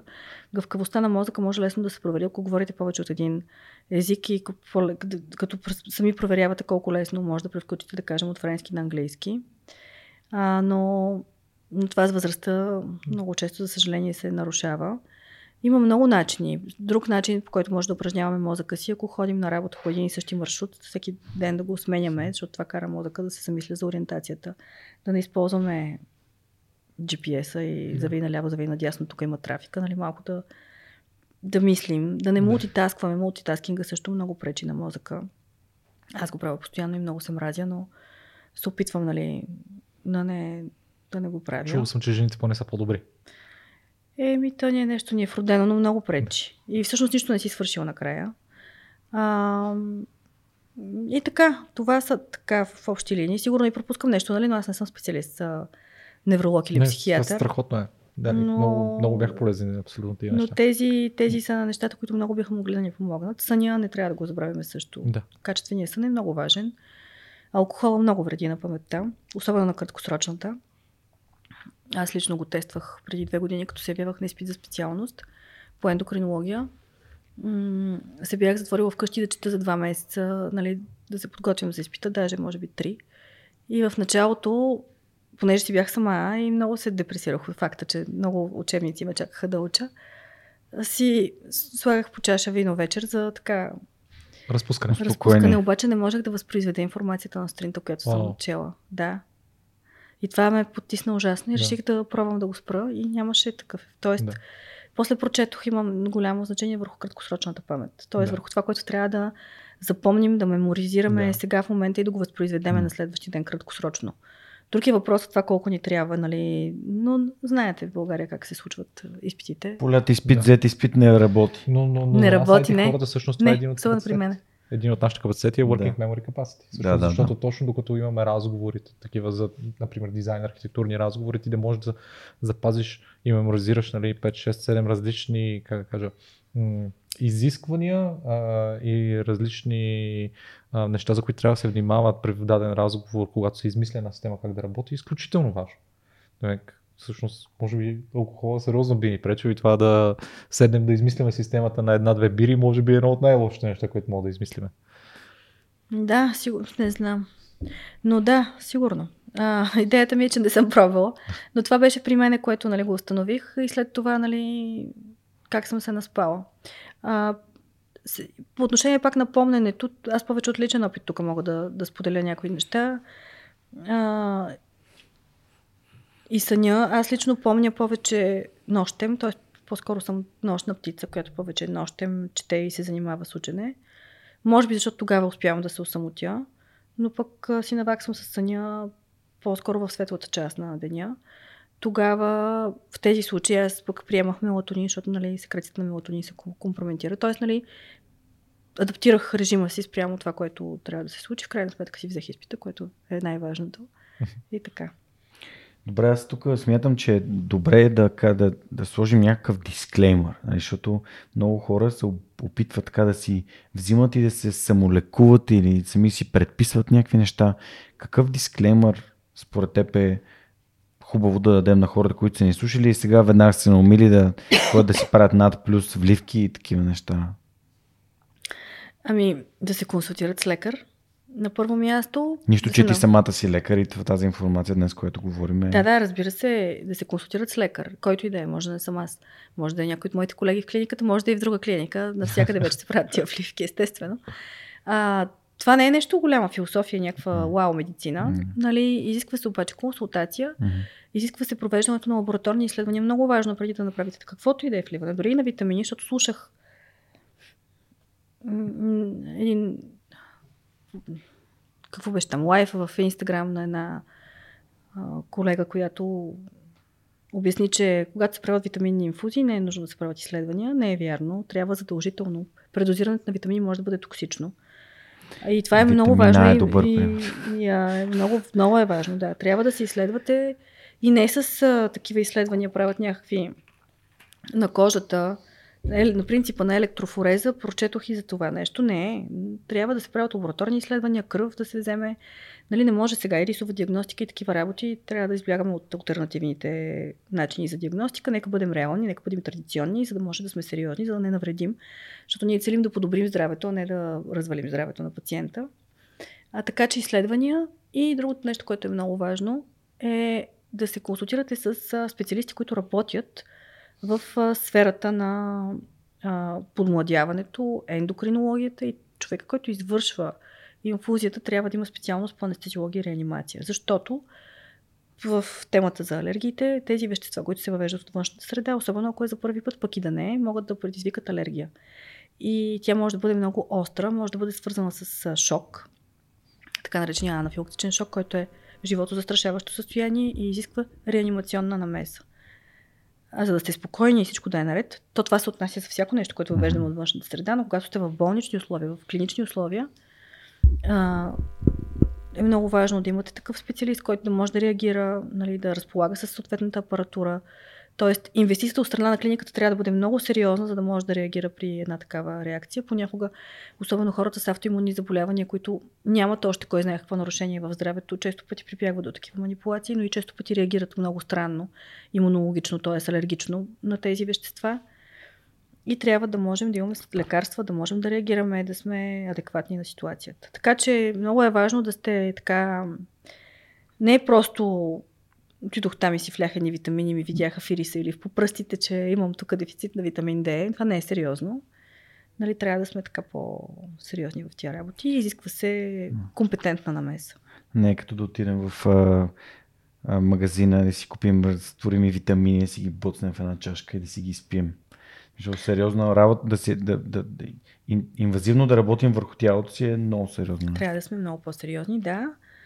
А, за съжаление, за това пак, нали, понеже имам платформа да кажа, трябва да има регулация. Mm. В България регулации няма за нищо. Камо ли, нали, за... макар че това е много сериозно. Mm. В сферата на храненето, диететиката, суплементирането и тези частните клиники, прилагането на тези инфузии, трябва да има регулации, трябва да има така по-сериозно, стриктно проследяване на тези процеси. Трябва да, освен това да няма, трябва някой да ги спазва, трябва да се следи за тяхното спазване. Така че въпросът е много сериозен и е важен. Не трябва да се стига до някакви крайности, фатални инциденти и чак тогава да се предприемат мерки. Както обикновено става в нашата държава. Добре, от гледна точка на, на това, което казваш, според мен е важно да го вземем предвид, че под път и над път хора предписват режими. А, всъщност, какъв е медицинския път, по който човек може да, а, нали, да има право да предписва хранителни режими, смисъл по начина. То няма, няма регулация в България. Хората в България, които искат да, които да. правят хранителни режими, би, би следвало да са лекари първо, с неклиничната медицинска специалност по хранене и диететика. Mm-hmm. Тези хора имат право да изграждат хранителни режими легално. Всички останали не би следвало да го правят. Но съгласете се и аз, mm-hmm. нали, независимо, че аз съм лекар, че аз работя това нещо, че аз имам тия специалности а, и съм се развивала в тази сфера, съгласете се, че това е прекалено голяма и задълбочена експертиза. Mm-hmm. И именно за това в Европа и в другите държави не е необходимо да си лекар и да имаш специалност чак след, нали, след това и чак тогава да можеш mm-hmm. да изписваш режими.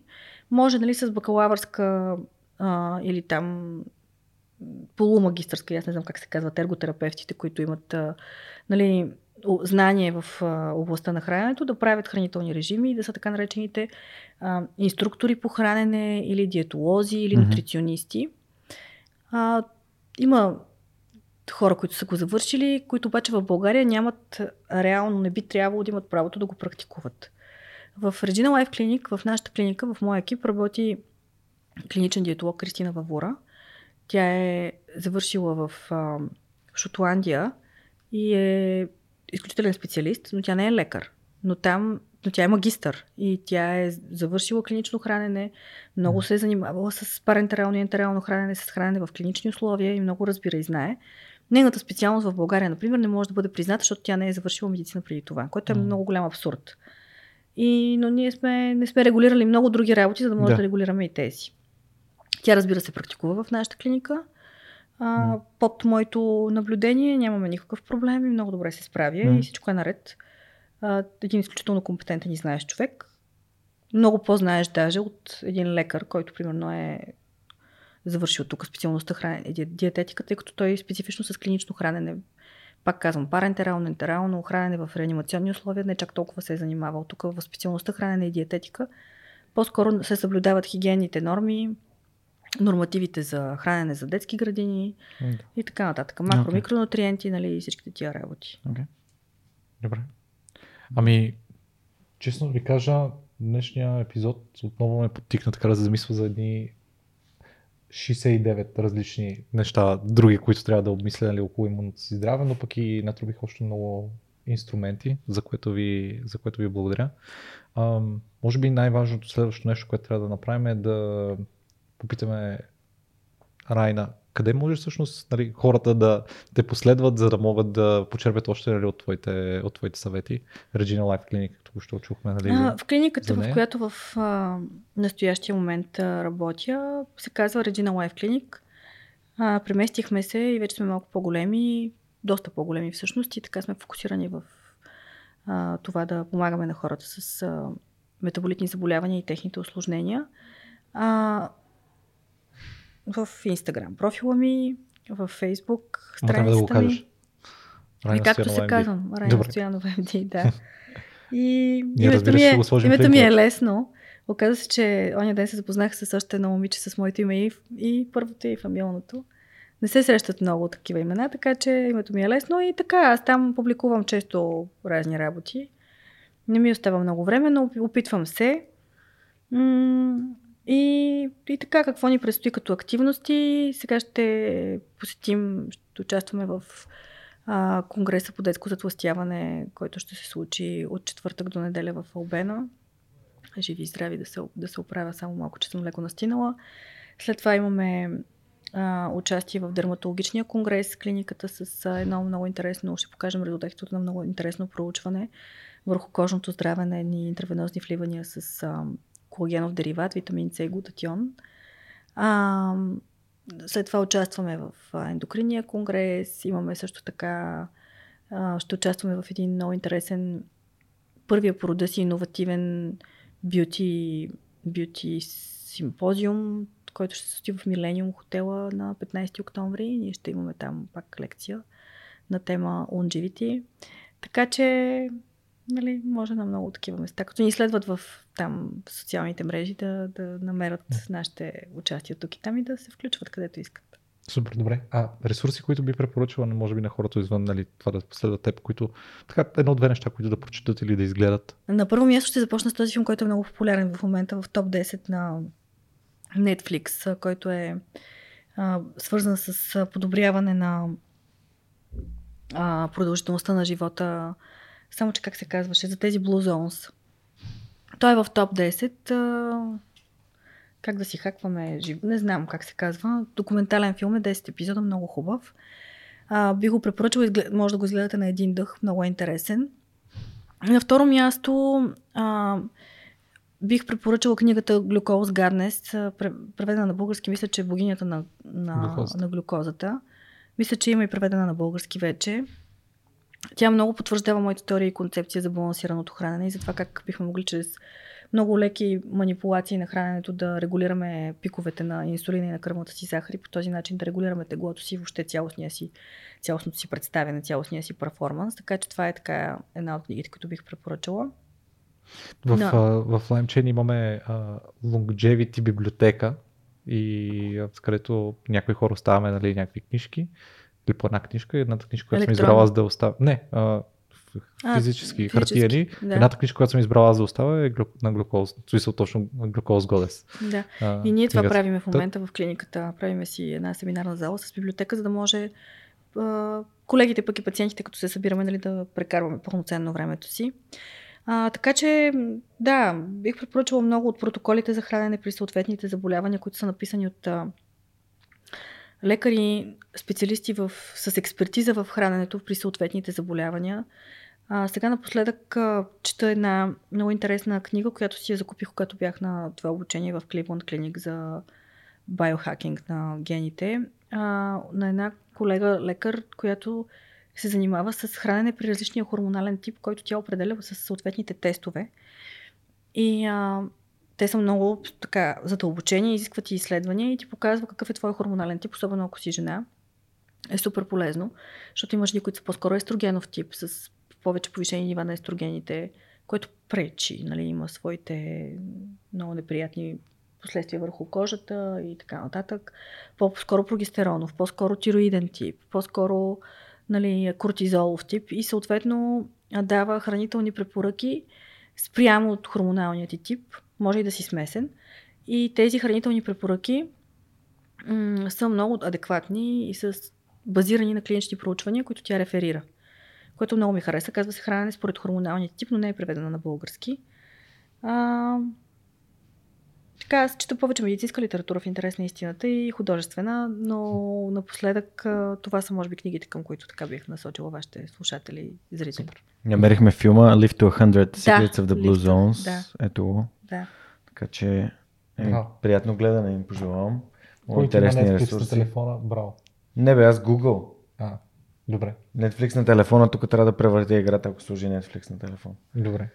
А беше ми много интересно. Надявам се. Надявам се, че и нашите въпроси са били адекватни и не сме се, супер били прекалено големи лайци, особено аз знам, че Жорката е много по-задълбал в темата. Не. Но се радвам, че поставихме ясни граници, че все пак нали, базовите, аз ги наричам основките, Защото хората казват, какви добавки да си взема? Викам, виж основките. Движение, сън, а, храна пълноценна а, са нещо, което също лекарите като теб а, казват, че не трябва да то начин на живот трябва да бъде част от това, което правим. О, задължително. Така че. Не може без тях. Те са важни, но понякога не стигат, не са достатъчни и трябва да се намесиме с други инструменти. Беше удоволствие. Ще се радваме, ако на хората това, което са чули в последните над 90 минути им е харесало, да ни последват, да се абонират за бюлетина, който сме направили Longevity специално за вас, да може да поддържаме връзка, да ви изпращаме информация и може би да ви питаме различни неща за бъдещето на този съвместен проект на LimeChain и свръхчовека. На гости ни беше доктор Яна Стоянова, с Жоро Спасов от LimeChain. Ви казваме чао. Чао.